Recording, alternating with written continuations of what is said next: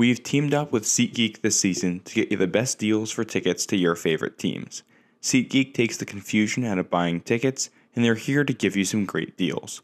Get in on the fun and head over to SeatGeek, download their app, and use code NCAA Hoops Digest for $20 off your first purchase. This podcast is presented by House Enterprise and in partnership with House of College Hoops. Head over to our site, house-enterprise.com for more info.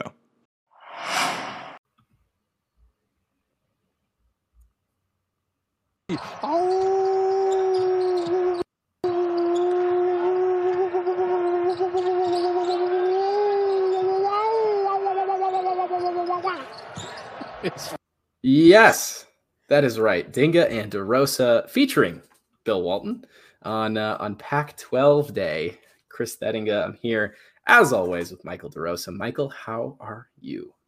I was very confused when I logged into the the stream and it just says Walton there. So I'm like, oh, all right, I guess there's a, a, new buddy. Oh man, I miss Bill Walton. We need Bill Walton back in our lives so bad. Yeah, the Conference uh, of Champions. the here. last year, the last year, of the Conference of Champions. Dude, oh my gosh, like no one's asked him about it. And like I feel like, oh man, we could get some weird Waltonisms this year. It's just gonna be sad, but yeah, there's uh I was trying to find the howling clip and I ran across five or six just absolute uh absolute gems. Did you hear uh Bill Walton calling baseball? For, yes, for White yes, the yeah. White Sox game. Yeah, yeah. Yes, I remember that. I found a stream for it that day. Oh my god, that was awesome. Unbelievable, unbelievable ride. Yeah. Oh, wrong direction. That's right. the in the head. It's great. okay. Okay, Michael. Like we said, we are talking uh, the Pac 12. Before we get going, uh, a couple news and notes around the country.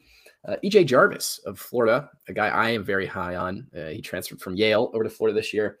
Uh, not going to play basketball anymore, uh, just taking a leave and, and, kind of medically retiring, if you will. Um, and so that's kind of a bummer. I was really excited to see to see Jarvis um, in the SEC. Yeah, Florida needed big bodies, so uh, hopefully right. he just whatever he has going on ends up working itself out. Yep. Uh, other than that, uh, Mikey Williams of Memphis is now not practicing officially with the team. Former really big time recruit uh, for Penny Hardaway, but was involved. He, he shot a, a, gun into a car of people. Uh, never, never the best look, honestly. So, no. uh, Mikey Williams not practicing with the team. A, another really not great news news and note around the country. Arterio Morris is now off the team at Kansas um, for alleged rape and and all sorts of things there with a few witnesses on the basketball team as well. Uh, does Arterio Morris not being there uh, hinder Kansas at all, or do you view them the exact same? From a locker room distraction standpoint, like this is when you're starting practice. From that standpoint, sure. From like a pure talent roster standpoint, meh. Yeah, I agree. Uh, he honestly, like at Texas, he wasn't a, a huge net positive. He was fine, and uh, their backcourt at Kansas is uh, good enough without him. Nick Timberlake is more than willing yeah. to step into that role and probably even be better. Yeah. But without further ado, let's hop into the Pac 12. It is the last year. Uh, we did rank the teams, uh, Michael and myself. Then we took the cumulative score and ranked them all. Starting from the back in 12th place is Oregon State with a true 12 across the board. Uh, Oregon State, I was, you know, I was listening to some of Wayne Tinkle's stuff um, in the offseason, and he just talked about how, like, man, last year we weren't we just, we just were never healthy. Christian Wright wasn't fully healthy, and uh, you, know Chol Mar- Marial just wasn't fully healthy, and that's why we struggled so much. So this year it's going to be the year we're getting older. I don't buy it at all. They're going to be terrible. Yeah, they're going to be shit. Uh, I Wayne Tinkle is holding on to his job after that one amazing tournament run, which to his credit, he had that happen. I remember, I believe I called that team before they made the tournament run the worst five seed any major conference tournament has ever seen. So naturally, uh, and, and like they were the five in the conference tournament. So naturally, they win the conference tournament, then they go to the Elite Eight. Shows how much right. of a big brain I am. but that roster, like I, I don't trust the coach, and that roster is not good. Like Chol Marial, what he was a five star flame out. Yep. And he's their go to guy they didn't bring anyone in that changes anything. Yeah, Yeah. he talks about how Christian Wright's a, a game changer in the almanac, and and uh, how him being fully healthy is going to change the dynamic of the team. Uh, he's six three and shot six percent from three point range last year. Six percent. I'm not going to get too excited about a guy that cannot shoot. Aaron Thompson, you're a Butler guy. Aaron Thompson couldn't shoot, and people just didn't guard him uh, at the three point line when he was a senior, and he still found a way to shoot 19, 20 percent. Yeah, that yeah, that's yeah. Aaron Thompson would just like he took like one or two in the corner that year and he hit them. Right. But Aaron Thompson's also one of the leading, if not the leading assist guy in this school's history. And Christian Yeah. Wright will not be that for Oregon State. Uh, I think I could shoot like six percent. I could do that. A thousand percent, you could shoot six percent. Now Um, I couldn't there's- affect anything else, but I could shoot my six percent. Like, look, Sure. one day I go like two for two. What? I'd have to miss like thirty-eight shots in a row after that. Hell yeah, I could do that. It is truly unbelievable that a shooting guard that played 15 minutes a game last year shot 6% and is now going to be a starter on a power five or power 16. But, Unbelievable. but if he's healthy, they'll be good. if he's healthy, if the knee uh, heals up. Uh, off the bench, they have a boatload of freshmen that I think he is uh, pretty high on. Gavin Marrs is one. He's a seven footer that should be okay. Um, but you know, there's just no pieces yet. I mean, th- this is a really young team outside of Marial and and uh, I think Akanno is how you pronounce it. They're small forward. Yeah. There's really not a lot of upperclassmen. So yeah, maybe in a couple of years, but right now, like there's just no common sense makes me think that they're going to be anything but 12. Are they better or worse than last year's Louisville team? A thousand percent worse. A thousand percent worse. I agree. They- similar levels of coaching and way less talent. Yeah, I will be looking on day one to see if they're playing some like mid major. No one's really talking about, and I would probably just take that mid major straight up. 100%. Yeah. If they're like 11 point favorites in any game this year, I am going to bet the other way. I don't care. Yeah. Hammer. Moving on to 11th is Washington State. We are pretty aligned here. I had them 11th. Michael had them 10th.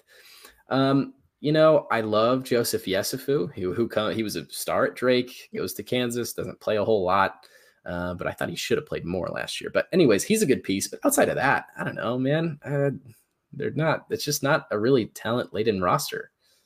Uh, I like Smith as a coach, but it's just not there for me. Yeah, Alex Smith too. Uh, I'm pretty surprised this was the job he took. He didn't just wait a year at San Francisco to take a better job. I don't know how I how much I rate that decision, but Yeah. I don't know. I like Isaac Jones too, who they bring in from Idaho. He averaged like 17 a game. He Sure. can get to the bucket. I think he was like 60% from like inside two point range and then like 30% from three. But like he can get to the bucket. He'll do that. Kyle Smith's a good coach.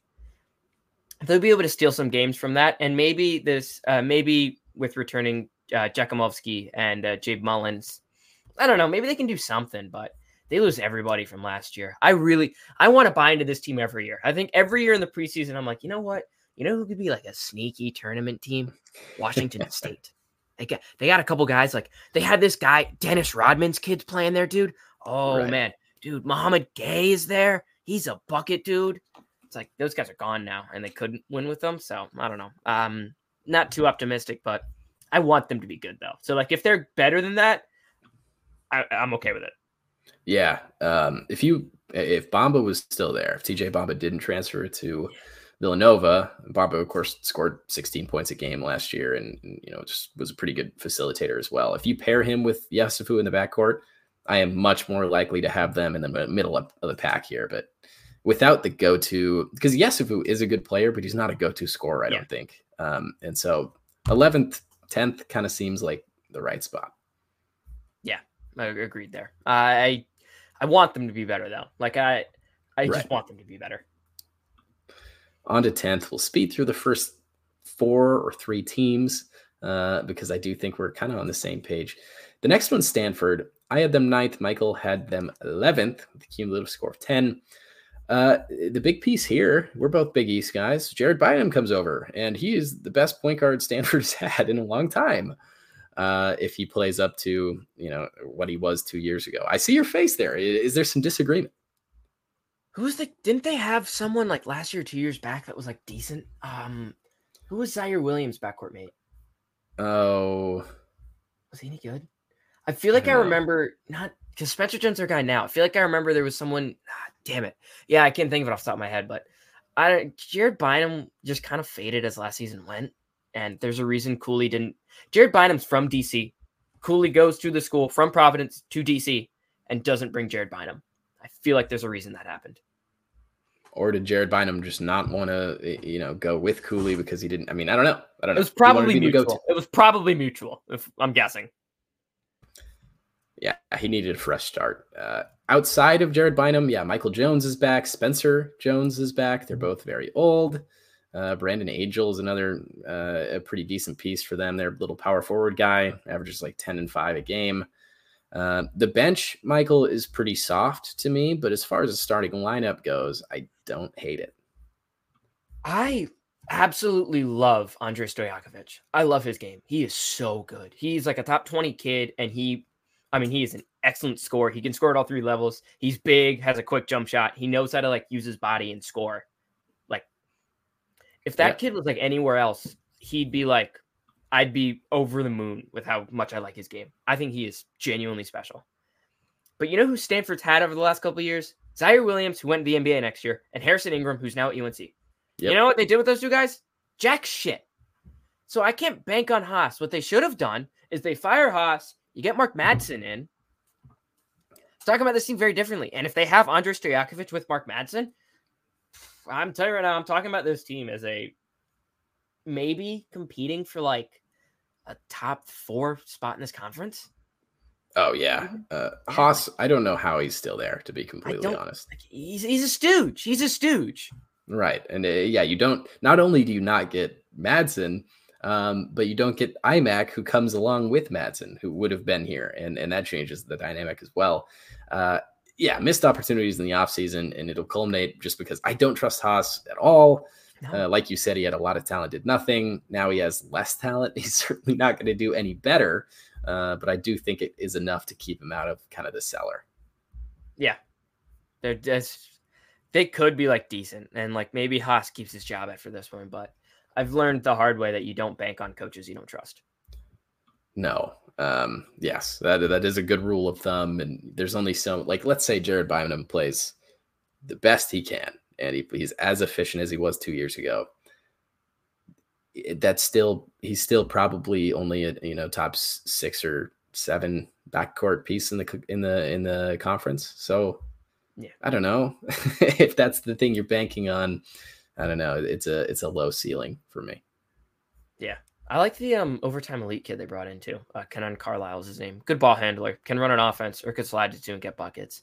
I feel like they they could have like a decent starting lineup. And if I actually trusted Haas, I'd have him higher, but I don't trust him at all. Right. Coaching matters. Yeah.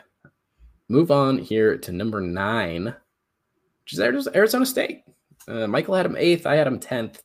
I had them below Stanford. Uh, I just don't, I don't know. I don't really see the talent. They're significantly worse than they were last year. Uh, they lose, you know, kind of everybody. Cambridge, both Cambridges are gone. DJ Horne's gone. Warren Washington is gone. All of all four of those guys combined for something like 55, 60 points. Uh, and the guys they bring in are a bunch of like mediocre pieces from teams that were bad. Like uh, Kamari Lands comes from Louisville. Yeah. Uh, they get a guy from San Francisco, Tulsa, a couple guys from LSU. None of those teams were good last year. So Yeah. I don't know. I don't love that formula. Yeah. Um, I don't really trust uh, Bobby Hurley. I feel like I have to say Bobby in front of that because if I say I don't trust Hurley, I don't think he's a good coach. Someone will take that out of context. Yep. Even though I just did it. Um, that being said, like you look at this roster, they lose three of their top four scorers. Uh, Frankie Collins returns and Jamiya Neal returns too. So like, sure. Uh, they bring in a lot of guys in the portals you mentioned, but like none of them are special. Like you got a kid from Houston, Christian, Houston Baptist, whatever they're called now. Adam Miller's a former five-star two-time transfer, but he might not be eligible because he's a two-time transfer. And he's transferred every year he's been in college. I remember he put out a tweet that said, like, I swear this is the last time I'm ever gonna enter the portal. And This I is should the have screenshotted it. I should have screenshotted it. I might if I remember after this, I'm gonna go back and I'm gonna get that screenshot because if he ever enters the portal again, I'm gonna put that tweet out and that would do well. So you know that.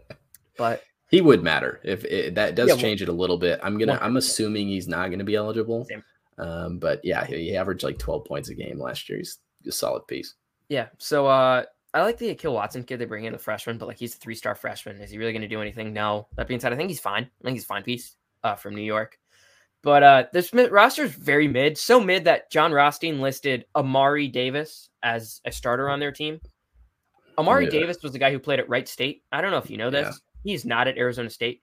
He's not on the roster. They do not have someone named Amari Davis on that team. So, I'm looking at yeah. I don't know how he was there and found Amari Davis. So it's like, all right, who is the kid he thinks is going to start? So I looked to the comments. It's like uh, he met Malachi Davis, this JUCO lefty guard. So I'm like, all right, I'll see if this kid's any good. Like I know enough about like all the guys. I watched this kid play. Holy shit, this kid's really good. Like genuinely, oh, really? this kid is really good. In the JUCO NJCAA tournament, he put up 31, 31, 33, and 48 points in Dang. work of his team going to the final four. This kid is really, really good. I he's a legit scorer. He gets to the room with ease. He hits some really tough shots. He's very quick in transition, excellent ball handler, shifty. He's a lefty, and he shot nearly 40% from three last season. This kid is okay. he's really good. I think we'll if people don't know his name now, you'll know his name quickly because I think he's the lead option on this team, honestly. Like let's yeah. I mean, he's gonna have to be because you look yeah. at the the shooting numbers around him, Frankie Collins, Jamiya Neal, Kamari Lands, and Alonzo Gaffney, who yeah or all the other pieces in there, you know, one through three slots potentially combined to shoot something like 26% or 27% from three. So uh, they need shooting very badly. And uh, yeah, if it's not this Juco kid, like I'm looking up up and down the roster and yeah, I don't know if I see it. I you see, I I I think Davis is really good actually, but like, do I trust him to be the lead option on a Pac-12 team that I have reasonable expectations for? He's a JUCO kid. I'll have to see it to believe it, but I like him. But at the same time, also, I like him. Great. I really like him. I think I've yeah. made that pretty clear. Do I really trust Frankie Collins? No. Is Adam Miller going to get a waiver? Maybe. Is he going to be really good if he gets that waiver? Maybe. And mm-hmm. who the mm-hmm. hell do they have in the front court? It's Alonzo Gaffney. Yeah, he was a I mean, flame out, ended up going JUCO route, then comes back to college. And I guess Sean Phillips is returning five. Maybe Zane Meeks from USF. I think it'll Either, be. I'm hearing it's Phillips, but yeah, Phillips is a guy. He played seven minutes a game last year, and yeah. if you watched every Pac-12 game, uh, you know, and you're not an Arizona State fan, you're probably only you know viscerally aware of who he yeah. is. yeah, he's nothing special. If it's Meeks, maybe, but I like Davis. I think Davis was the reason I probably put him eight, which might be a little high, but they were higher in like the Pac-12 like media poll or coaches poll, or whatever. They had him like yep. six, and I didn't see that till after I did this ranking. I don't know how you can justify that. I have no idea how. No, I don't see it. Um, I think there's a pretty steep. Uh, in my opinion, this is the best Pac-12 we've seen. More well, let's say most competitive Pac-12 yeah. we've seen in, in quite a few years. Right? It's just been UCLA and Arizona, and then every three years USC, and then everyone else, and yeah. maybe Oregon and flipping in there every once in a while. Uh, this year, one through eight are going to be pretty darn competitive. Uh, so this is kind of the tipping point for me. ASU is on the outside looking in of all the teams that are kind of bunched up to me. Yeah, that makes sense. Uh, I hope Davis is really good though. I think that'd be a ton of fun. It would be. It would be. I, I, watched the highlight video of him. Uh, if you haven't, oh, I could send it to you later. No, he is fun. He is a very fun player to watch. He, some of the JUCO guys have been yeah. getting some success recently. He's this kid's a hoopa hoopa. He, he's a bucket. Moving on to eighth is the Washington Huskies. Uh, the Almanacs uh, most what did they say that he, they're the team most likely to be kind of under the radar. Uh, they can be. They really, if you look at the roster, I had them eighth, Michael had them ninth, but if you look at the roster, the backcourt, man, it's pretty solid, right? You bring in Paul Mulcahy, who's a you know a pretty solid Big Ten guard. Sahvir Wheeler comes over from Kentucky, and we know what he can do. He'll get six or seven assists per game. Um, we know what Keon Brooks is. Uh, if he shoots it a little bit better, then he could be, you know, potentially a first a first team guy, especially since there's 11 first and 10 first team Pac 12 guys. Um, inconceivable. Inconceivable. Yes. Uh, but no, this is like a. I, I had trouble with this because I think they could be sneaky top five, but it's another one of the Pac 12 teams where I'm like, man, it's unfortunate that the coach is terrible. There you go. There's the point I was going to hit on. I think it speaks volumes that Mike Hopkins not only didn't get the Syracuse job, but wasn't even considered. They didn't even look at him. He was the guy who was the shoe in favorite to get that job before he left for Washington. Mm-hmm. He leaves for Washington. They don't even consider him. They don't even put him on the list. It's just Autry, you're sitting next to Boeheim, you get the job. You're you're better than this stooge. And they're right. He is he's a better coach than this stooge. I man, this roster's talented. There is some talent here. I agree with you there. Like Keon Brooks is legit. You bring in Mulcahy and um uh, Sahvir Wheeler, and then you have Nate Calmese, who averaged 18 points a game in Lamar at his freshman season. Um, and then this Moses Wood kid from Portland, 40% from three. Come on, that's that's good. Good length too in that uh, two three zone they'll end up running. Yep. Like they have talent, but how do you play Mulcahy and Wheeler together? Well, I you know I think it's going to be easier than you think. Mulcahy's an off the ball guy. Wheeler, I think uh, he kind of took his medicine the second half of last year um, and understood that he doesn't have to be you know the, the only guy on the roster that can make plays. Um, maybe if they both play team basketball and kind of let Keon Brooks be the alpha in the room, I think he can can succeed. But Mulcahy, uh, Mulcahy can't really shoot. Like he's a fine shooter. I think he was like thirty some odd percent last year. 37. Wheeler can't That's shoot. fine. 37's fine. I thought he was like thirty. Like I said, I like thirty-two if I remember correctly. I think he's 37%. If he was thirty-seven, then I rescind this point I'm about to make. So let's. Uh, I, I wouldn't. I don't want to have to shut up. That would be annoying. Uh, he was 37 on the dot last year. All right, never mind. Uh, so um, never mind. I rescind my point. But on not, you know, incredibly high volume. And then Wheeler obviously is not a great shooter either. But yeah, And so I mean, Brooks it's still is a good great point. shooter. And then at the four, at the five, they're gonna. I don't think they run Brooks at the five, so I don't know where they get the floor spacing from. Yeah. Uh, Moses Wood did shoot 40% last year. So he's going to have to do that again, I think. And if if Mulcahy shoots 37, 38% on higher volume, it changes things a little bit. Braxton Meah is going to be the guy down low. Uh, Meah's a 7 1 guy, 8.8 and 7.2 last year. Um, he's you know, serviceable down low. Uh, I, I- the big problem, though, becomes okay, the starting five, you can talk about it all you want, but it's it's fine enough to compete in this league. And then the six through seven, eight, nine guys, not as enticing. Mulcahy and Brooks, if they're on the wings in that two three zone, that's a damn good group on the wings. Like that, they'll be hard to like get by, and like they'll have length, so there's that. But And Wheeler's inside, quick up. Oh man, I don't know. I'm I'm starting to buy in a little bit. but Mike Mike Hopkins is a stooge. He's a stooge. I, I remember late late year JT three run. Boeheim goes out for the game due to Boeheim cheating or something like that. And Mike Hopkins coached the game. There was one game that I would say JT3 did not get out coached in. It's the Mike Hopkins game. That guy is a stooge. he is a stooge. He had I don't know how he still has the job. He's like a, he seems like a very nice guy. To his like not to like shit on him too much. He seems like a very nice guy, but I don't think he's a great basketball coach. He's under 500. If you look at his record the last three years combined, um, And- at a program like Washington, it's not super hard to win at Washington. It's not. And there was some like Um, drama with this team in the offseason too. So it's just Yeah. like there's that's another reason I should back off. Rumor has it Mulcahy uh, kind of wanted to go back to Rutgers, and the door was closed behind him. Um, so take that for what you will. But I, I still do think, like, if you look at all of the pieces in a vacuum, I like every single person in the starting five. And Breidenbach is a guy we haven't hit on, a Nebraska transfer that honestly, like, eh, I only watched Nebraska probably four or five times last year, but I was impressed. Um, he, he only played probably what 13, 14 minutes a game. He averaged three and two. Yeah, but he was. I thought he was a stout enough defender to warrant, you know, a, an up transfer. And I'm going to say up transfer just because Washington, I think, will be better than Nebraska. Um, but ooh, no, They're like the same tier. okay. See, I think I think Washington Washington can make the tournament. I don't think Nebraska can make the tournament. Nebraska, yes, I will give you that. Washington has a much higher ceiling than Nebraska. It's just if you are asking me to who do I think is a better basketball coach and who would I trust to win a game, Fred Hoiberg or Mike Hopkins, the answer is not Mike Hopkins. Ah, they're both so low. They're they're terrible. Both of them. I think. Hoiberg is a tier above. I, I really do not think Mike Hopkins is a good coach. Like Hoiberg did three- nothing with McGowens. Yeah, and what did what did Mike Hopkins do with Isaiah Stewart?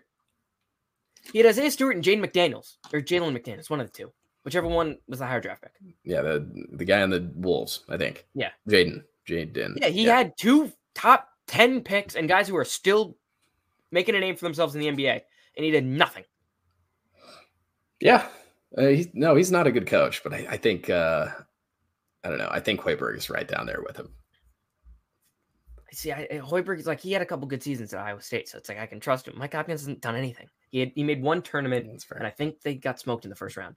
If I remember. Yes, yes, he had one really good year, right when he I think it was the second year yeah. uh, at Washington. So we'll move on to number seven here, and man, it, this one's sad for me. I love Cal with all my heart. Uh, it's a 6.5 cumulative. Michael had him sixth. I had him seventh. We're both real high on Cal, but man, I just couldn't. I couldn't get him higher than seventh. I tried every avenue I could, but uh, it's still it's still Cal, and the bench is so so soft. Like if what if one injury happens, they're done. Uh, this team has no shot, in my opinion. I think Mark Madsen's a damn good coach. I think that's where you mm-hmm. got to start it. Yeah, the depth isn't great, but like I think they could go eight deep. One injury and they're probably pretty screwed because going seven and short term is fine, but like long term it gets kind of greasy. But yeah, I, they got talent. You have Fardaws Aimaq, of course. He, he's gonna be a beast for them. And mm-hmm. after I feel like people are kind of forgetting that because after one year playing under a whatever the hell that Texas Tech program was, just whatever Mark Adams somehow did from year one to year two, it's kind of impressive. And he just had a bad year. He was injury ridden too. Gets to Cal, plays for his former coach, who was a big man who made the NBA. It's like yep. that that says something, and he knows how to coach too. Madsen can really coach. I think Aimaq will be a lot better. And man, Jaylon Tyson, if he gets the waiver, which again mentioning Texas Tech and what happened last year, I'm very confident he does. So I'm confident enough to talk about them like he gets the waiver. He's a stud. He's a stud. They had no offensive system last year. Absolutely none. Tyson averaged 10.7 points per game very efficiently, shooting 48% from the field, 40% from three. In the Big 12. Yeah. In the Big 12. Six, seven, skilled, athletic, handles the ball, and is one of the best catch and shoot player uh, jump shooters in the country at 80 in the 88th percentile. Shout out to the YouTube channel College Basketball Scouting, by the way. They help me with these videos so much. I feel like I know so much more doing these because of that channel. Shout out to them. They rock. But yeah, man, paid advertisement. There we go. Yeah, they, they deserve it. And I'm not getting paid for that. Clearly. He's a stud. He's a stud. He could average like 15, 17 points a game with actual offensive coaching. I buy it. Sure. Yeah. Uh, yeah, no, that's fair. Uh, I like I like him a lot. I like Jalen Cone yep. a bunch. Uh, Cone is a transfer from Northern Colorado. Last year shot 40% from three as well, 18 points a game. He was kind of their go-to guy and the, the straw that stirs the drink a little bit. But the only problem with Northern Colorado, and we talked about this uh, in our SEC preview as well, they can't play defense. They're yeah. terrible defensively. Uh, everyone on their team was was like in the in the blue numbers on all of the analytical metrics defensively. So I don't know uh, if he steps up his game defensively, and maybe Devin Askew can you know help with that a little bit because Askew I'm not high on him, but he's a fine defensive player. Uh, maybe it works out, but I have problems there, questions there. At the four is my other questions. It looks like the starting four is going to be Grant Newell, who was there last year, averaged eight points a game, but really not a very good shooter at all. Thirty nine percent from the floor. Um, so if eh, I don't know, he's kind of he'll just be there. Keonte Kennedy at the four. That makes more sense to me, at least. Keonte Kennedy is what six six. I mean, Maybe. he's like he's a big physical like wing, and he's got a very pretty jump shot. Like, yeah, you could space I, it a little bit. Yeah, I feel like you could space it and get Aimaq more space. And I feel like Aimaq can hold his own down. Yeah, he's six five. Yeah, that's fair. Aimaq could be I fine by himself. Bigger. Yeah. Fardaws Aimaq, by the way, yeah, we didn't we didn't talk about him enough. This is a first team All Pac-12 guy. Yeah. Signed, sealed, approved. I'm telling you right now, it's gonna happen. Um, off the bench, it's it's no one that I'm really too enthused about. Devin Askew, I really do think will come off the bench, so that's interesting. Uh, I don't know. Rodney Brown Jr. I think is their freshman that they're most excited about. So we'll see how that works out. Andy Okafor is a guy that played 13 minutes a game last year and was okay. Monty Bowser's still there, but no pieces that jump off the board is like, hey, this is a guy that can give you production off the bench. At the same time, though, and I can say this because Mark Fox is now working at Georgetown. Um, there is a significant coaching upgrade from yes Mark Madsen, Mark Fox. I mean, the, the tier gap there is you are going from F tier to like eight, A, B tier type. Yeah, like It, it is substantial. So maybe one of these guys is like secret good, and we just didn't know anything about it. Oh sure, yeah. There's Mark Fox. chance. Yeah. he was terrible, and Madsen I think was ranked. I think the CBS Sports guys uh, did a poll, uh, like an anonymous anonymous poll of all the college basketball coaches, and Madsen was ranked like the third best coaching hire of the of the offseason. So he's really good. And yeah, I, I like Keonte Kennedy's jumper, and I think there's talent there with Devin Askew. He was not efficient last year, but he Yeah. had like he didn't play a lot. There's talent there. There's you don't can get something out of him. You can. I but I. I, I think they can. I really do. I, I think that I, there is something there. I really think he is not as bad as he has looked in college. He hit a rhythm last year, then he got hurt, and Mark Fox is a stooge. But like, So I where did he go? He was at Kentucky, and then what was it, uh, Texas for a year? he redshirt re- he went up the year. It's like, no, you can't do that as a point guard. You can't. Ah. Yeah. If I could go back in time and tell him just wait the year, trust me, just wait the year, I think his career plays out very differently. But Maybe. I think there's still talent. There's talent there. Get a good coach with something. I re- there's talent there, man. Yeah, uh, like I said in in the offseason, I wouldn't be surprised um, if Cal wins the conference or makes the tournament at all. Uh, I do think this league gets six bids, seven bids. I think yeah, I think this is the I think there's a tier gap uh, for me. This is where it would be. You said it after eight. I think it's right here. That Okay. I think all these teams can compete in the tournament. Yeah. Which the Pac 12 recent history would say you're getting three bids, maybe four, maybe four. Uh, this year, no way they're getting less than five. No way. Yeah, I'd I'd say yeah, five is probably the floor. Uh-huh. Maybe four. I I could see just something going wrong with one. of Really? you.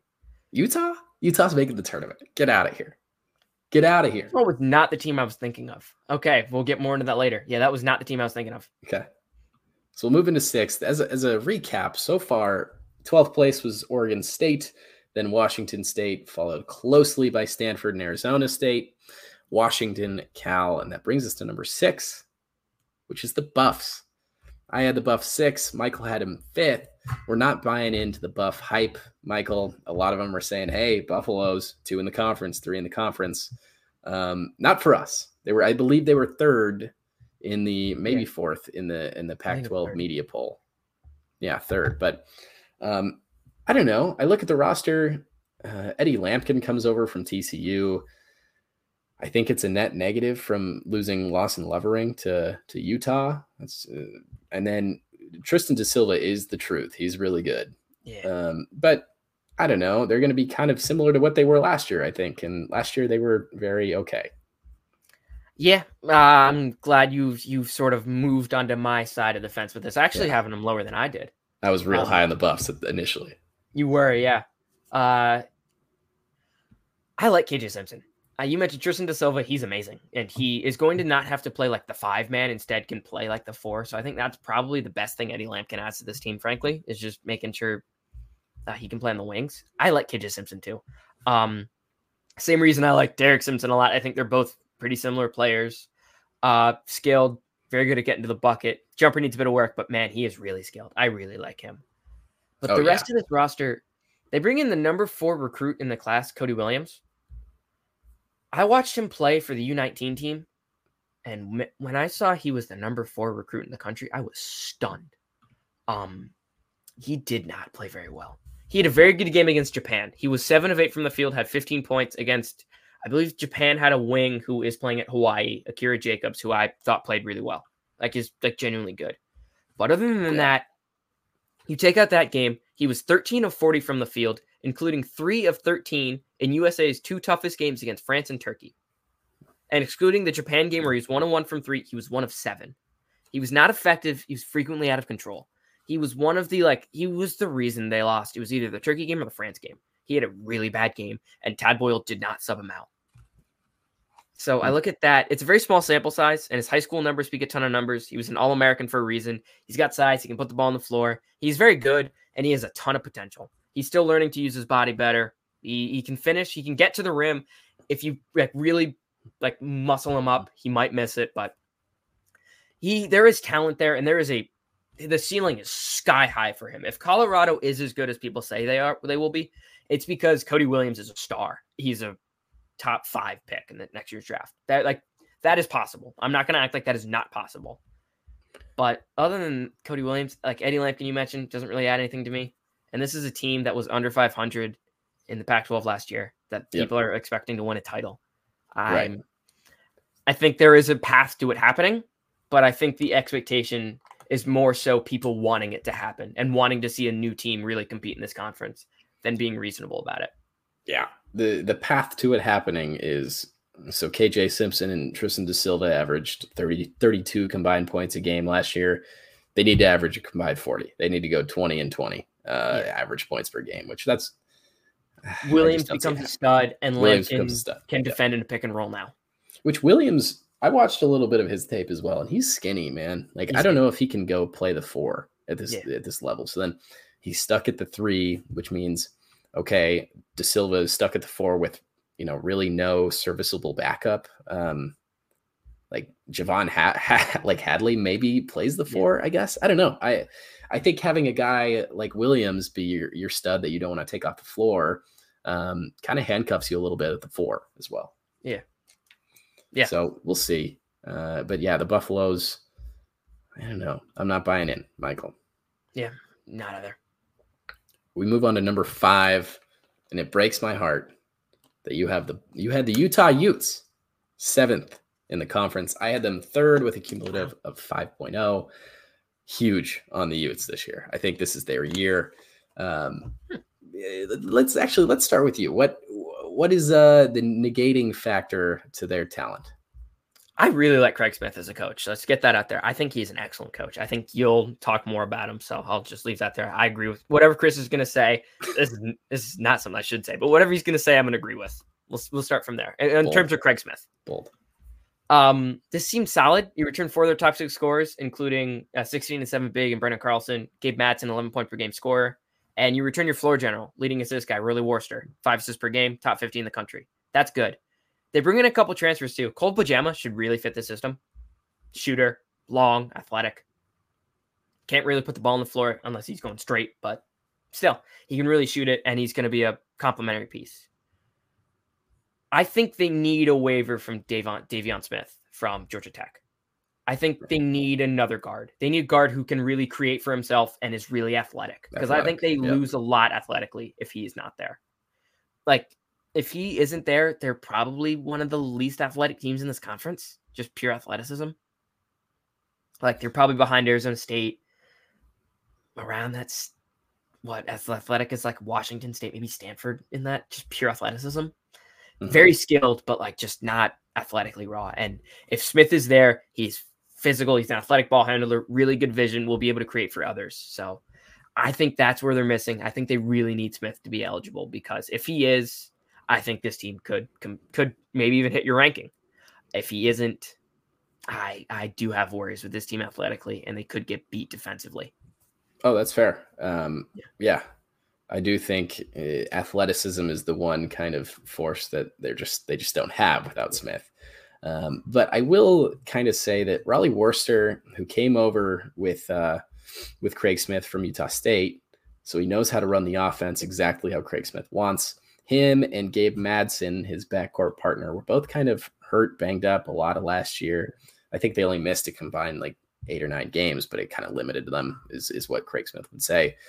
Uh, yeah, Cole Bajema was a decent piece. Branden Carlson is, for my money, the top three player in the conference. Top three player in the conference.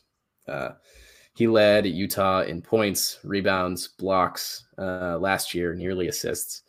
Um, he's he's just really really good, and I think him pairing with with Lawson Lovering, is another seven footer. So you got two seven footers out there.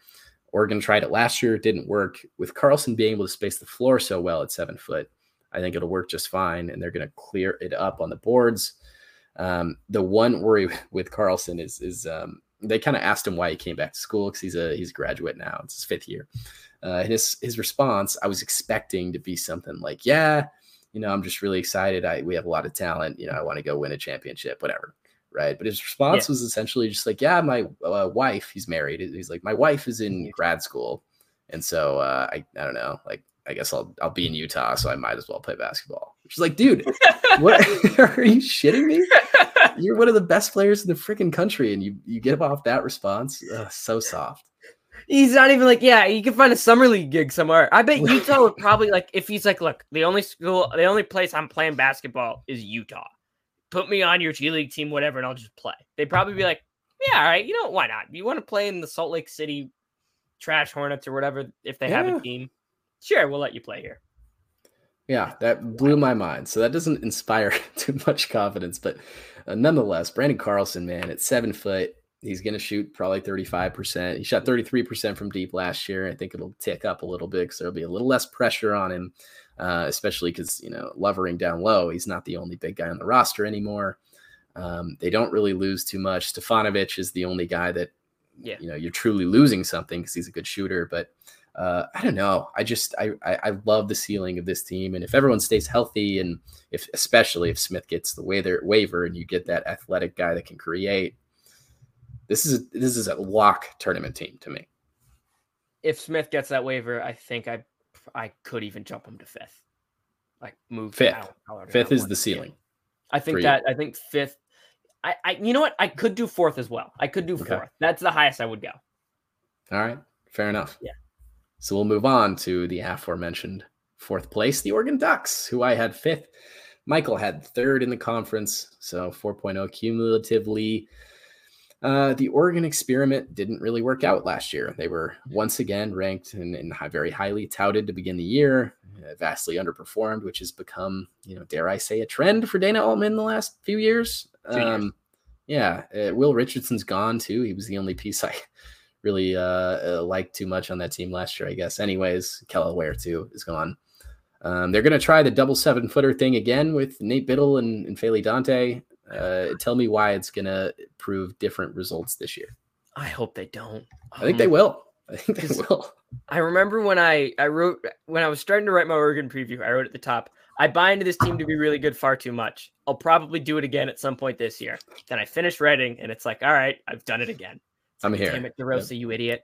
But man, they lose Will Richardson as you mentioned, but you return Jermaine Couisnard and Fale Dante and Keeshawn Barthelemy, who were all well, at least the two guards, they were really injured last year. And by the time they became like solid, the team was toast because you had lost to Portland, you had lost like a couple games in the non-conference, starting walk-ons, and it's like we can't recover from this.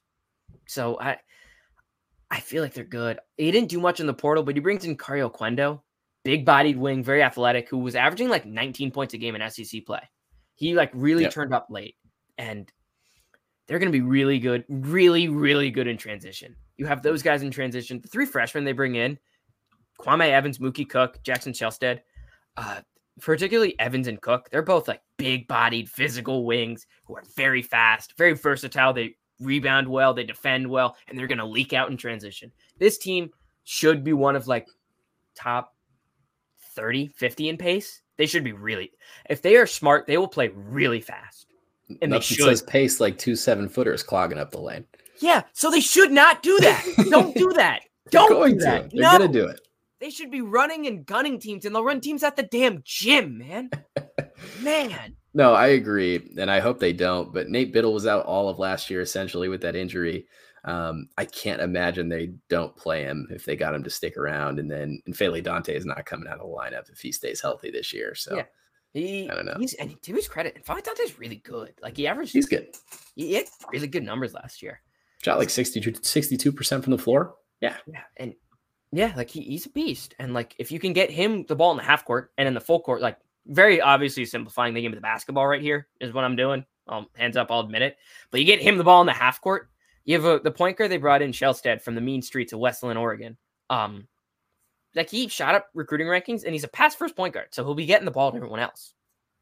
And you Yeah. get it these guys like man, Oquendo, who is excellent in transition, big bodied, wired to score. Kwame Evans, excellent in transition, big bodied, wired to score. Mookie Cook, excellent in transition, big bodied, wild to score. They'll be able to switch everything two through four. They're going to be very hard to score against. You'll be able to, you got multiple guys who can block shots, multiple guys in space.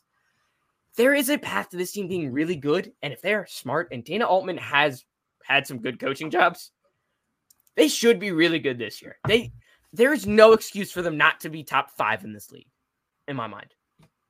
no excuse. Sure, will it happen is a whole nother question. Yeah. Um, on the bench. They they don't have Uh. No, they don't. Uh, that was yeah, Keeshawn Bar- Barthélemy, who yeah played at Colorado, was pretty solid, but once again was not known as like a great three point shooter. Couisnard's not a great three point shooter. Uh, Oquendo, Oquendo, Bittle, up and down the bench too. There's not a lot of like true like gunners shooters. So if you want to run the pace and dip, dish it to the corner, better make the shots. Uh, so that I mean, a lot of it just comes down to for Oregon just to making shots and take care of the basketball, which they didn't do at all last year, but they will be better this year. Yeah, yeah, you, you hit the nail on the head there. Those are the two cons with this team, but they should be really good in transition. They should be real like man, if they play at a fast pace, this team could be really fun to watch. Yeah, and it is, you know, a, lot of times last year Richardson was forced to run the point with Barthelemy out and and uh, you know, really no backup point guard. So having Shelstad, who kind of a weird comparison, but um, kind of reminds me of Tamin Lipsey at uh, Iowa State, just a true pass pass first guy, but can you know at the time if you leave him alone, he'll shoot the three and he'll make it. Um, having him and Barthelemy in the backcourt will sure up things quite a lot. Yeah. Uh, floor is five for me. I put him at their floor because I don't know. I'm Altman is turning into an auto fade for me, which is sad because I liked him a lot. But uh, five is certainly the floor. If they run those two bigs, oh man. Oh boy, here we go. We got a tie, and uh, if you're watching on a video here, I apologize. Everything is going to come at once, but UCLA and USC are tied for two and three uh, with a cumulative 3.0. I had USC at two, UCLA at four. Michael flipped them. USC at four, UCLA at two. Uh, let's start with the Bruins, who are the most unproven team in the conference because they return return essentially nothing outside of Adem Bona and a couple of guards that I don't really like that much, anyways. Um, they do bring in a ton a ton of talent from overseas, but overseas talent is a little risky. It doesn't always pan out, especially when they're all playing together. Um, so yeah, give me the give me the break uh, the rundown on UCLA. Yeah, uh, Dylan Andrews here. He's fine. He's fine. I can't shoot. He can't shoot. Yeah. He's fast. He's He can't shoot. fine, but man, so they brought in Lazar Stefanovic too. Um, he can shoot the shit out of the ball, man. Yeah. Like, like I, he, I think his skill set translates. But the international bunch they bring in, I really like. Um, I saw Jan Vide play when um it was Slovenia played against the USA team. Man, he was so good. He was an absolute bucket. He had some really tough moves. He gets to the bucket really well. Really good from the mid range, and he's a pass first wing too. He passes the ball very well. This team's going to move the ball very well. He was someone I was really impressed with. He is an absolute bucket. He was probably he was the best player on the floor in Team USA versus Slovenia, and that's with tough. yeah, he is. I love his game. Love his game. And then I go to the 247 rankings, like recruiting rankings of all right, where does he stack up? Because they ended up ranking all the international prospects, which is risky, but sure. He was the worst of the national prospects they brought. I'm like, what the hell? This kid's a stud. He's a stud. He's damn good. So it's like, all right, sure. And he was also the MVP of this Adidas Next Generation tournament. Hell yeah. So it's like, all right, sure. Let's look into some of these other guys. They bring in uh Ilane Fibleuil. I didn't learn how to pronounce that name. I learned how to pronounce the next one. He was recruited heavily by Gonzaga and the G League Elite program. He played with the same program in France that Tony Parker, Boris Diaw, Evan, Don't Google, Fournier, Clint Capela, Ronny Turiaf, and Ayayi came from. He's good. He and Mick Cronin is quoted as saying he saw him play at last year's U17, where he was first team all tournament. and we've been recruiting him hard ever since. Great two way player, can shoot it, slash it, defends at a high level, smart. He said everything I wanted him to say, really. And it's like, yeah, this kid's a top 40 kid. Sure. In MVP of a tournament, done. I trust him. Uh, next up is Aday Mara, who is like a legit potential lottery pick. He's seven foot three, seven foot seven wingspan, good frame, played professional level ball last year, looked good. Yep. This kid's a potential lottery pick, man. Mhm. He doesn't have With like the talent, shot. 100%. They're going to have three NBA guys on this roster at the least. Great hands, catches just about everything. He can. He's not afraid to dunk over smaller defenders. And my God, have you have you seen this kid play? I've se- I've seen two games from Aday Mara. I, I put it on while I was doing some work one day, and I was I did kind of just like stop work and be like, "Holy shit, this guy's really good." He's such a good passer. Holy Yeah. shit! He was throwing behind the back passes over there between the leg back. Oh my! He might he he might be the best passing big man in college basketball next year. I don't really see it oh, come on now. Who- like, He's gonna else? be I this kid amazed me. I was like, oh my god, okay, hell yeah. And I learned how to pronounce this game. It's Berke Büyüktuncel. I think I got that right. You can show. All right. Yeah, we'll call him uh, BB. Is what I'm gonna call him for the rest of this. FIBA 19 U All Star, uh, FIBA U19 All Star team after leading Turkey to a third place finish, including 19 points, four boards, five assists, and two steals against Team USA. He beat Team USA. Lefty forward, knack to get into the bucket. Good player, very good ball fakes, very high basketball IQ, smooth lefty jumper, and he can finish inside. He's a lefty. He can finish with either hand, finish through contact. It really doesn't matter. He played Team USA. Team USA blitz ball screens. He'd pop out, they'd get him the ball, and he'd and it worked every single fucking time. Every time. It's just like, all right, you blitz the ball screen, you have this guy four on three. He's either hitting the three or you force him to dribble, drawing a foul, or create something for someone else. If they didn't change the system at all. If I am Tad Boyle, I, I am having nightmares about this team because V cooked me, triple uh, double B cooked me. These guys cooked me. They cooked. They cooked him. Yeah, yeah you should yeah. be having nightmares about him. This team, man, they're really good, and they got good American freshmen too. Let's not just forget about the international kids. Sebastian Mack, Brandon Williams, Devin Williams. Sebastian Mack's good guard, not the most athletic guy, but he's fluid. And the two Williamses, versatile wings. I really like this team, man. The international guys are damn good. And if they can play together and they're going to be unselfish and they can hit shots, so they should be able to play together, the team could be really good, man. Really good. And it's Mbona, too. Mick Cronin's not hiding expectations for him. He expects him to be really fucking good next year. So we'll see how it works. Yeah. Uh, the the thing that's you know holding me up is okay. If you ask me who who's the backcourt you'd rather have, uh, Sahvir Wheeler and Paul Mulcahy, or Jan Vide and Dylan Andrews. I think Second I'd one. take Wheeler. I think I'd take Wheeler Mulcahy. Um, I think Mulcahy probably the best player of the four, but Wheeler and, and Wheeler Wheeler is a better shooter than Dylan Andrews, and he's just as fast. Um, Andrews probably got the nod defensively. Yeah, uh, I so, just need to. I need this. Sahvir Wheeler had some games with Kentucky where he was just like, Ugh. so yeah. I, I, need. I want to see him play there. But if I'm asking you a counter question, hmm? Mick Cronin coaching a backcourt, Mike Hopkins coaching a backcourt. No, that's fair enough. Uh, enough said, Mick Cronin. But I, there's just so many freshmen, man, and the guys. Double yeah, B Stefanovic. Double B is good. Berke Büyüktuncel. Come on. I haven't seen him at all. He's the one guy on their roster that's supposed to contribute that I haven't. I haven't even touched his film. Jan Vide is really good. I was watching the same uh, the FIBA stuff that you did, and then um, and then yeah, uh, Aday Mara is really good too. Adem Bona, by the way, we haven't talked about, and he's going to be a first team uh, All Pac-12 yeah, guy. Sky high expectations for him. he's good. He's really good.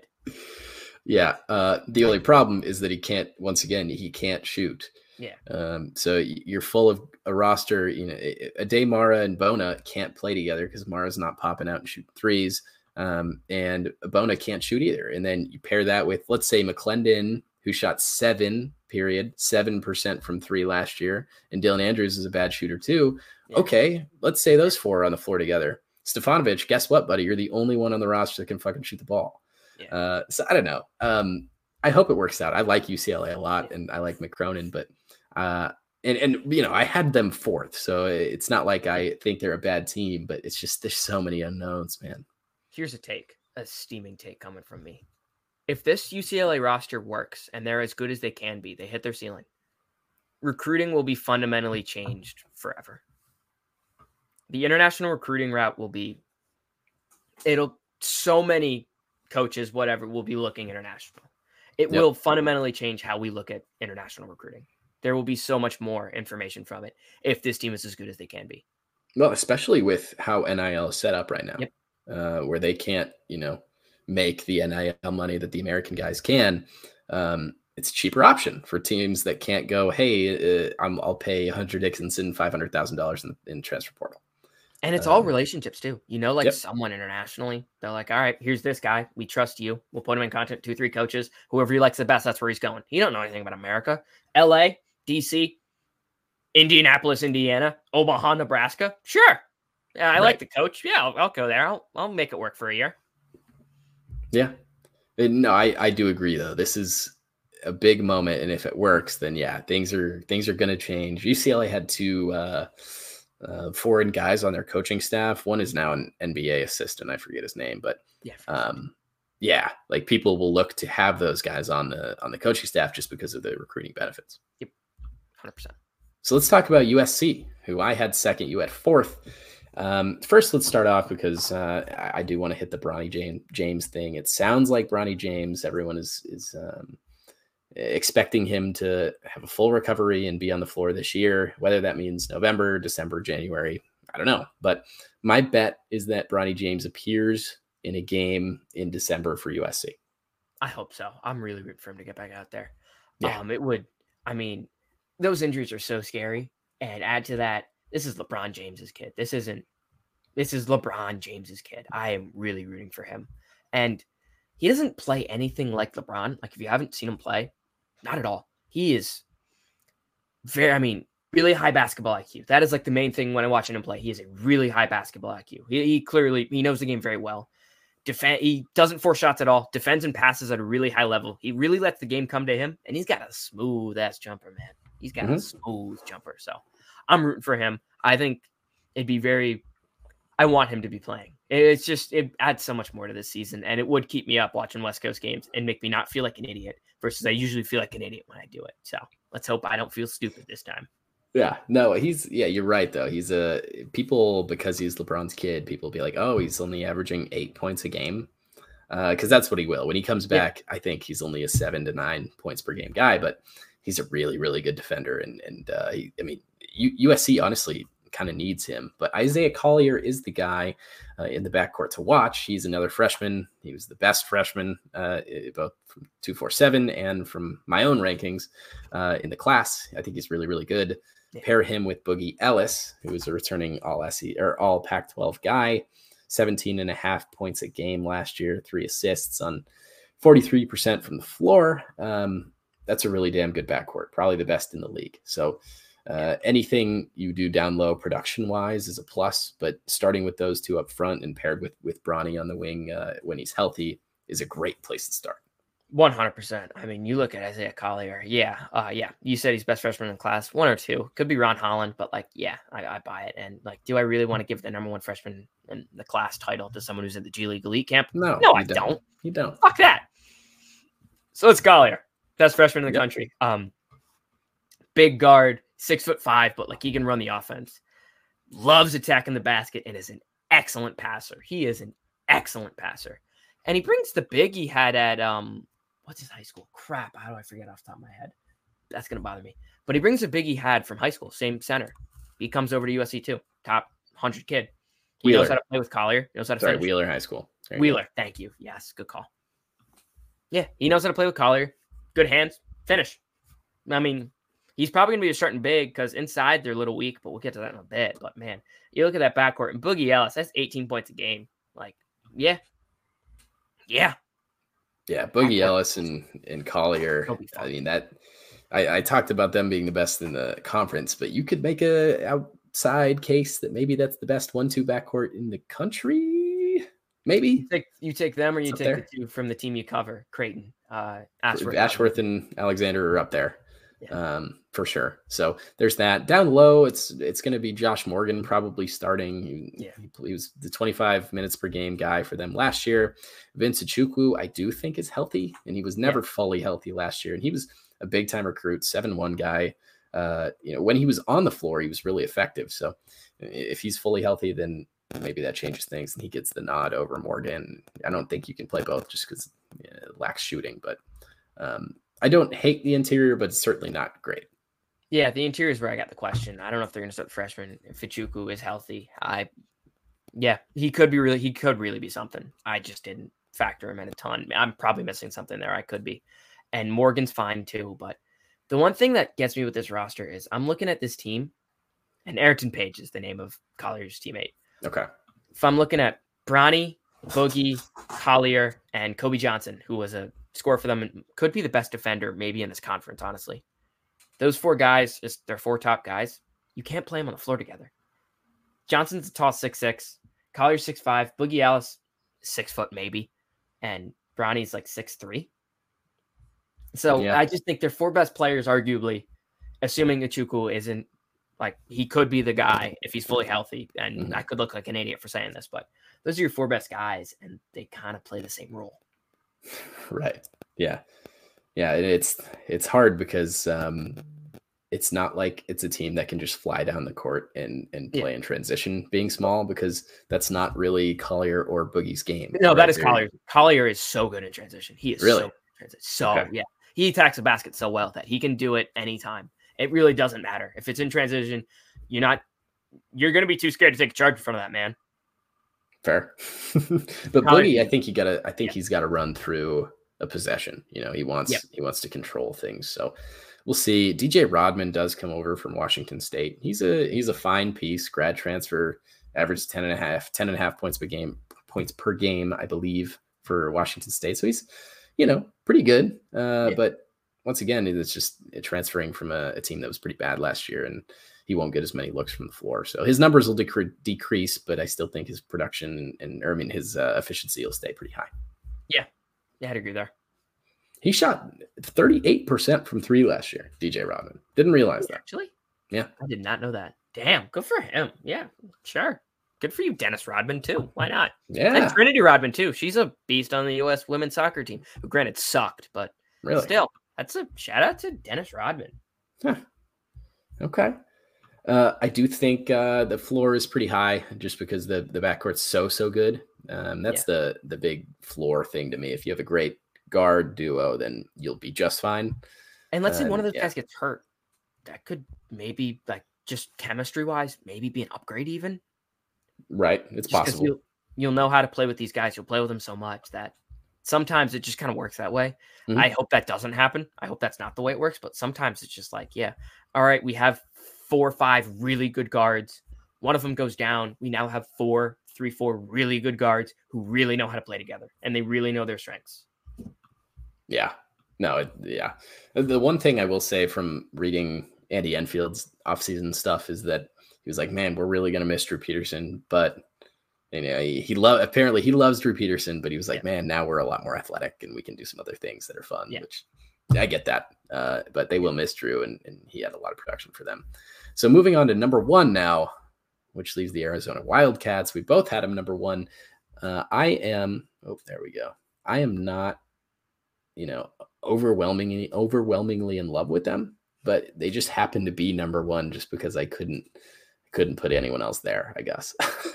but I could have put UCLA number one, but I ended up going with Arizona. okay. So Arizona loses Kerr Kriisa, Courtney Ramey, Azuolas Tubelis, who was you know, co-player of the year in the Pac-12 last year, 20 points a game, 10 rebounds, and Cedric Henderson, who, who's another piece for them. So they lose a lot. They bring in a ton of pieces, including Caleb Love, uh, the very enigmatic guy from North Carolina, and then Jaden Bradley from Alabama and Keshad Johnson from uh, San Diego State. Those are the three big names coming in. Uh, why Arizona number one for you? Tommy Lloyd's an excellent coach. I just think he's an excellent coach. The way he was able to, this program should not be as good as it is right now. He has, Sean Miller had this team in the shit. And he just comes in and is like, all right, hey, you know this Ben Mathurin kid you had? Yeah, he's a lottery pick, by the way, you moron. Uh, open your eyes. Moron. Yeah, I, yeah, he was a lottery pick. So, man, Tommy Lloyd has developed kids so, so well. His development track has been excellent. Like you see it with Pelle Larsson, you see it with Oumar Ballo, who fits the system and will be a go to guy for this team. The bigs in this conference are like secret good. Now that I'm just thinking about it, Bona, Mara. I mean, at Oregon, you've got Mhm. like Dante, Brand And, like, Carlson, Carlson, Branden Carlson. He's bucket. Fardaws Aimaq. Aimaq. Yeah, the bigs here are legit. Bigs, we've not been talking about bigs in this conference are really good. Man, Second, third, probably the third best bigs. Uh, the Big East is first. I would say Big Ten, then Pac 12, honestly. I might even put Pac 12 above Big Ten. Maybe. Maybe, yeah, like the bigs in this conference are really good. Huh. Didn't didn't really put that together till we're just talking it through. Damn good. But man, Omar Ball is gonna be really good. Pelle Larsson averaged 10 and 4 and has his college track has just gone up. So like, yeah, I'm oh, I should deal with like that. See it on camera. It's reversed. Fucks with my brain. Yeah, like man, and you got two potential breakout guys, Kylan Boswell and Henri Veesaar. First Yep. Boswell, I didn't love the way he played in the U19 tournament. I just don't think he was used well. I don't think um, Boyle used his guards well at all, and that's kind of why that team sucked. Like he had Armstrong and Boswell, and they couldn't. They just shot the ball every time down. Yeah, Sure, good luck, good coaching, Boyle. He he burnt Georgetown in the tournament, and I was at that game, so like that's probably why most of this beef comes from. yeah, a very anti-Boyle podcast. No, It's at Boyle and Enfield too. Like I, I could have him higher, but like we don't need to talk about that one. That that one Enfield's consistent at least. He's going to be between 20 and 40 on on KenPom every year. Yeah, but yeah, but man, Boswell ended the season with back-to-back 14 point performances against USC, UCLA, 46% from the field, 39% from three. That guy's ready for a bigger role. That guy's going to be something. He is something. And Veesaar, mobile, seven foot stretch big, lanky, good instincts, can hit a jumper from the outside, can't even put the ball on the floor, unique skill set. So, like, yeah, you know what? He could be something. And if he's seven foot big next to Oumar Ballo that can stretch the floor, and then he could, you could play them together, or you'd say, like, all right, you have to guard Oumar Ballo. You were staying in the paint. You're going to have to muscle up. All right. Seven seconds later, made a free throw. We're subbing out. Now you've got to guard Veesaar. He's a stretch big. You have to do so much defensively, so many switches. They're going to be hard to prepare for on short notice. That's something. Yeah. And that transfer class, Keshad Johnson in the front court, everything he did at San Diego State, I think should be applicable to the Pac 12. Physical, big, can score everywhere. Yep. Big beast. Jaden Bradley, good playmaking wing. You'll have someone next to the guy I'm going to mention next who can make plays. And I think that is really helpful because you let Caleb Love just be a scorer. Caleb Love does not have to do more than just score. And if Caleb Love isn't, let's say Caleb Love's having a bad game, or like he's just, you know what, he's kind of checking himself out. He's not locked in. They have enough pieces to where you can just be like, all right, Caleb, you're on the bench for the rest of the game. They have enough. And if he is really good and can be that scorer who is a top at his ceiling, is one of the 10 most talented, pure talented players in college basketball. Sure. Yeah, like he willed UNC to a national title. They were two possessions away from being national champions, with Caleb Love potentially winning MVP. Yeah. is- Um, That talented. So they have pieces around him that'll make him better. And if it isn't there, all right, you can sit the bench. We got guys. I'll tell you one thing: if you put Caleb Love on the bench, you're going to have some some locker room problems. That's what I would It'll say. just be him. They'll be like, all right, yeah, dedicate one assistant there. We got a team here. We got we got guys who can play. I don't know. I think Caleb Love is a net negative. Uh, he's a guy that uh, in his career at North Carolina only shot 30% from three and had a lot of games where he went like seven of nine. So what does that tell you about the rest of his games? Um, He very, took so very. many heat check shots. It was mind blowing. But that's not something that I don't think. I don't think Tom. I don't think any coach is fixing that. I think that's just him. He's gonna he's gonna pull up, man, because he, he thinks he's the best player I think world. you can rein it in a bit. Or if you have Oumar Ballo inside, all right, we can get some. Actually, they had Baycott, who also get some of those rebounds too. So that's that point. Yeah, uh, I do love Pelle Larsson. He's the ultimate glue guy and and uh, just kind of a nice steadying piece on the wing. Ballo is or should be at least one of the most highly productive big big men in the country this year. Without Tubelis, he should take over a lot of that role. Um, off the bench, Jaden Bradley comes over, and and that's a, a piece that I do really like. Played 20 minutes a game last year, uh, only six points per game, but he down the stretch of the season he kind of started to feel it a little bit. Um, He averaged like four assists a game too. He can make Yeah. plays. yeah, no, he's a he's a he's a guy for sure. Uh, Kylan Boswell was voted on the Almanac's Field of 68's uh, deal that uh, he was the breakout player of the year for the Pac-12. I could see that happening, sure. Um, But will Caleb Love let it happen? I think we'll see RJ Davis have a great season this year for North Carolina without Caleb Love. Um, I think maybe Caleb Love just limits the pieces around him. Uh, so that's that's my one holdup for for Arizona. But um, this is a really talented team, and Oumar Ballo and Pelle Larsson and yeah, Keshad Johnson too. They kind of limit the damage that can be done uh, from Caleb or, or, or even any other pieces. So they're they're going to be very good. Probably a top three or four seed for sure in the NCAA tournament. Whether they get first, second, or third in the Pac-12, eh, who knows? If this was like I trust Tommy Lloyd. If this was a team coached by, say, I don't know, Mike Hopkins, Jerod Haase, Bobby Hurley, Wayne Tinkle, this team is not as high as I have. them. They're just flat out not. But I trust Tommy Lloyd. He's a good coach, man. He knows what he's doing. Are there only four good coaches in the Pac-12? see. I like Are there? is it I really like Craig Smith. is Mark it Tommy Lloyd, Mark Madsen, Craig Smith, and Mick Cronin? Is that, is that it? Is everyone else bad? I wouldn't say like Enfield's a bad coach. I wouldn't say Boyle's a bad coach. I wouldn't say They're not good though. bad coach. They're not. None great. of those guys are good. And Kyle Smith too. I threw in there like he's fine coach, but he hasn't done much. But like no, then you, you gotta. I mean, you gotta be better than. Yeah. Like so there's coaches that are fine. Like they got like they at least have like a year or two where they're safe. Mhm. Maybe not, if Altman's really bad this year, maybe not him, but everyone else. So I mean, in my opinion, Tinkle should be in the hot seat. Uh, Tinkle's Haase seat should be in the hot seat. Ejected already. Haase's Mike seat should Hopkins also should ejected be in the hot seat. Hurley should be on the hot seat. Ejected. Their seat. They should have been fired. So that's five. Um, you go up and down, and then maybe Altman. So that's five and a half. We'll say that's a lot. It's a lot of coaches that are just not doing what they should be doing. Yeah. But okay, that rounds up our uh, our Pac-12 rankings. Michael, anything else about uh, about the conference you want to hit on? Man, if those international kids at UCLA are good, that's gonna be so fun. And I, what the hell is gonna? So we've got Oregon State and Washington State are like buddies now, right? Like they're like the two that are left over. hmm If those two buddies finish last and second last, what does that kind of say about the future of this conference? That'd be so funny, man. I, I, it's probably gonna happen too. Yeah, like what are they gonna do? They join the Mountain West? Probably, or maybe the Mountain West joins them. them? They just have the branding of the Pac-12 from Right. now on. Yeah, I don't know. Maybe they just uh, start the pack two. That's it. That they just uh, they they drop the one, keep the two. 20 straight games of Washington State versus Oregon State to determine who gets a 15 seed in the tournament. Yes, man. I'm count me in. Count me in Sure. for that. Yeah, let's, let's go stupid. I wonder what their conference tournament's going to be like. Just like another best of seven.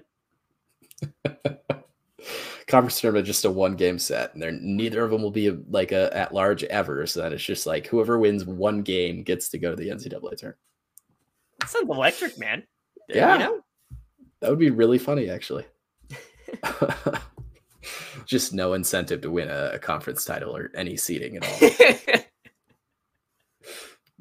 They'd have like a half court competition in one game just because they can. Sure. Yeah. they get like fans involved, right? Yeah. All right. Well, that will do it from us. Um, thanks for tuning in, everybody. The audio, if you're listening to that version, the video version will be on the YouTubes uh, at House Enterprise. Uh, we are presented by House of Enterprise and House of College Hoops, uh, and also SeatGeek. Go, uh, go get your tickets there. Yeah, do us a do us a favor. We'll both win. You'll get a discount. We'll get a discount. So it'll be great. It'll be great. Hell yeah. Do it. Um, but yeah, thanks everybody, and we will. uh Michael, well, actually, before we go, we got what do we got left? We have we'll do a mid-major podcast. We will also hit the Big Twelve And and the ACC? and the ACC. We have not done the ACC. We could throw them in the mid-majors though because they're so bad outside of three teams. But we'll get there. Yeah, we'll get, but we'll get there. But we'll Yep. get there. All right. Thanks everybody. Have a good one. See ya. Peace.